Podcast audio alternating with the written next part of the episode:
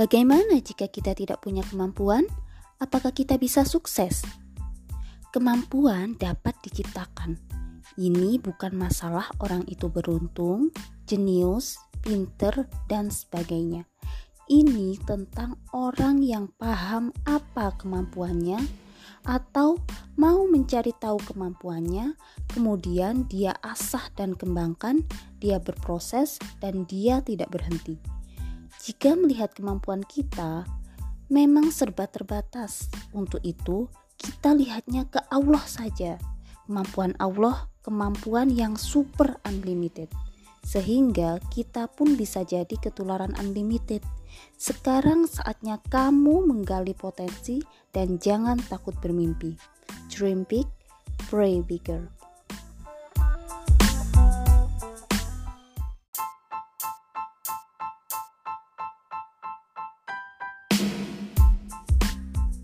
Assalamualaikum sahabat pencari hikmah Kali ini kita akan lanjut bab kedua dari buku Unlimited You Dengan judul Segalanya Jadi Mudah Kalau Kita Punya Dia Ketika kita mengenal Allah, tahu Allah, yang kita dapatkan adalah inner peace, ketenangan batin, ketenangan jiwa. Ya Allah, if you don't give me the strength, I wouldn't be this strong. Everything becomes easy when I have you.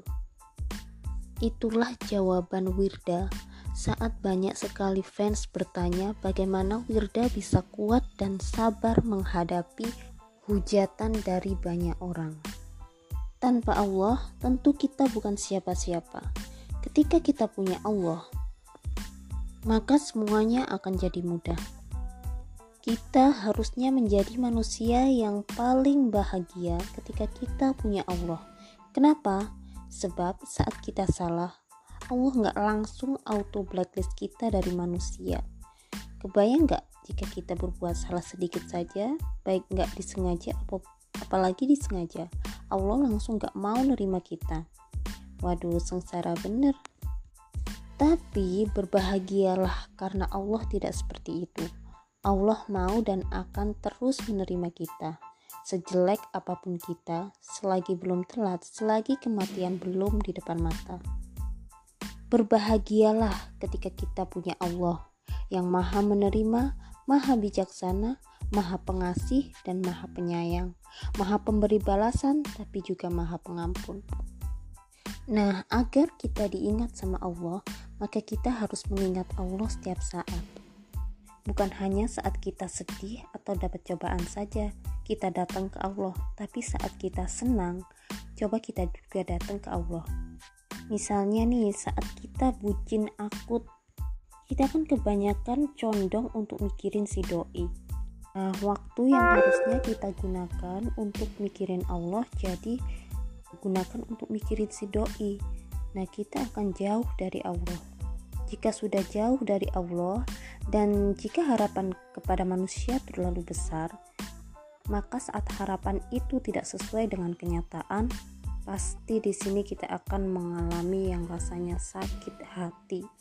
Allah itu paling senang kalau kita bergantung kepadanya, meminta hanya kepadanya, bersandar hanya kepadanya. Kita tuh suka ada di posisi ketika merasa serba sendiri, kayaknya nggak ada yang memperhatikan. Nggak ada yang sayang nggak ada yang bisa dimintain bantuan nggak ada yang mau nolongin pokoknya ngerasa sendiri. Besok-besok jangan begitu lagi ya. Kan kita punya Allah. We have we have Allah we have everything. Mestinya, jika kita tahu dan benar-benar yakin bahwa Allah ada bersama kita, gak ada lagi yang menjadi kekhawatiran atau beban. Nothing to worry about. Dalam penggalan ayat di Al-Quran, La tahzan innallaha ma'ana. Jangan bersedih, sesungguhnya Allah bersama kita. Maknanya apa sih? Maknanya yaitu Allah ada di saat kita butuh ataupun enggak. Allah ada di saat kita sehat maupun sakit. Allah ada di saat kita bahagia maupun sedih. Allah ada di saat kita susah ataupun senang. Allah ada di saat kita gak bisa ataupun bisa. Allah ada di saat kita lemah ataupun kuat. Pertanyaannya, Adakah kita untuk Allah? Sudahkah kita menyediakan waktu untuk bersamanya? Semoga penjelasan singkat tersebut bisa bermanfaat bagi kita.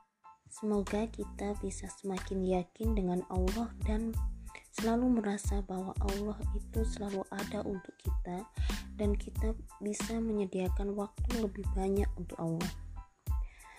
Oke, terima kasih sudah mendengarkan. Wassalamualaikum.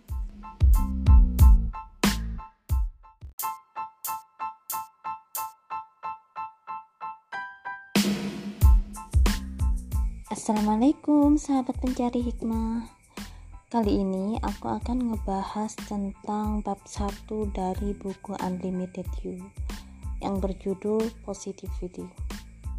Oke langsung kita mulai aja yuk. Dalam kehidupan sehari-hari kita sering kali berhadapan dengan banyak kejadian.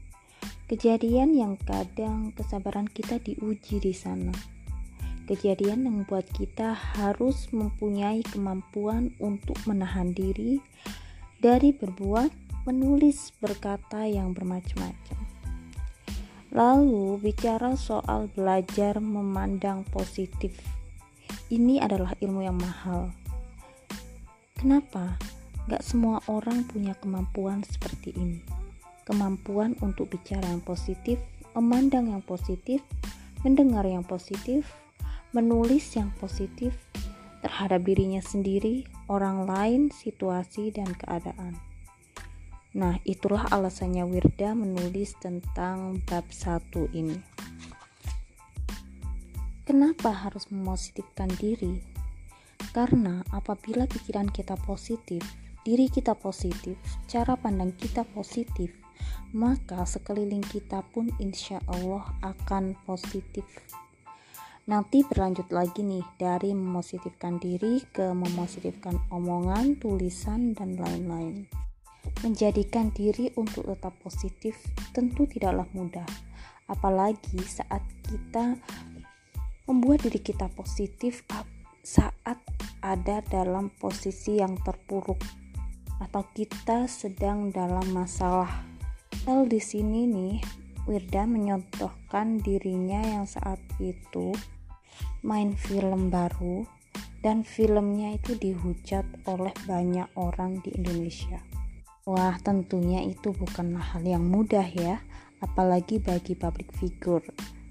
Nama kita, um, maksudnya namanya seorang public figure itu pasti akan jelek di mata orang lain apabila melihat orang-orang yang komentar di Instagram, terus juga buat pernyataan menjelek-jelekan di YouTube, menjadi perbincangan di sosmed lainnya. Terus gimana Wirda menghadapi masalah itu? Di sini Wirda sangat positif saat menghadapi masalah. Gimana sih? Saat itu dia tidak sedih sekalipun dan dia juga tidak marah. Dia juga tidak merasa menyesal karena telah main film terus dihujat orang banyak tapi justru dia itu mengambil hikmah dari semuanya itu. Dia justru merasa dinasehati oleh banyak orang. Bahkan dia menjadikan semua itu sebagai pondasi kekuatan dirinya, melatih kekuatannya dan menjadikan dirinya agar semakin kuat. Di sini juga dia membawakan cerita Bunda Maya Estianti. Dalam salah satu wawancaranya, Bunda Maya pernah marah sama Allah, lalu bertanya, God, why me? Ya Allah, kenapa aku? Kata Allah, why not? Kenapa enggak? Dari pernyataan singkat itu, waktu aku mengalami masalah, masalah yang besar menurutku, aku juga sempat berada di titik itu, aku merasa marah dan mempertanyakan kenapa aku. Dan jawaban singkat dari percakapan itu juga membuatku tertegun. Yaitu jawaban dari Allah. Why not? Kenapa enggak? Bila ujian itu diberikan kepada kita, Artinya ya kita insya Allah mampu menghadapinya. Untuk hasil dari ujian itu juga tergantung pada kita yang diuji. Bila mengerjakannya asal-asalan, ya hasilnya juga akan asal-asalan. Kalau mengerjakannya teliti, tekun, telaten, sabar, maka hasilnya juga akan bagus. Ketika kita sudah dan mampu melewati step by step every process, Allah pasti akan menggantikannya berkali-kali lipat. Itu pasti. Tapi jika belum merasakannya, ya berarti kita masih on proses. Terusin saja proses kita, kita nikmati, sabar di setiap proses itu, dan pasti Allah akan ganti semuanya. Jangan lupa kita juga harus mengoreksi diri kita. Bisa jadi apa yang hilang atau apa yang terjadi pada kita itu disebabkan oleh diri kita sendiri, oleh dosa kita. Maka saat kita sadar kita sudah berdosa sama Allah atau sama orang lain, kita butuh pertobatan kepada Allah. Maka insya Allah Allah akan berikan yang lebih baik. Tahu Allah akan berikan sesuai yang kita minta. Memang harus balance antara pemahaman dalam berpikir positif dengan mikir ke depan, dikombinasikan dengan ikhlas dan sabar.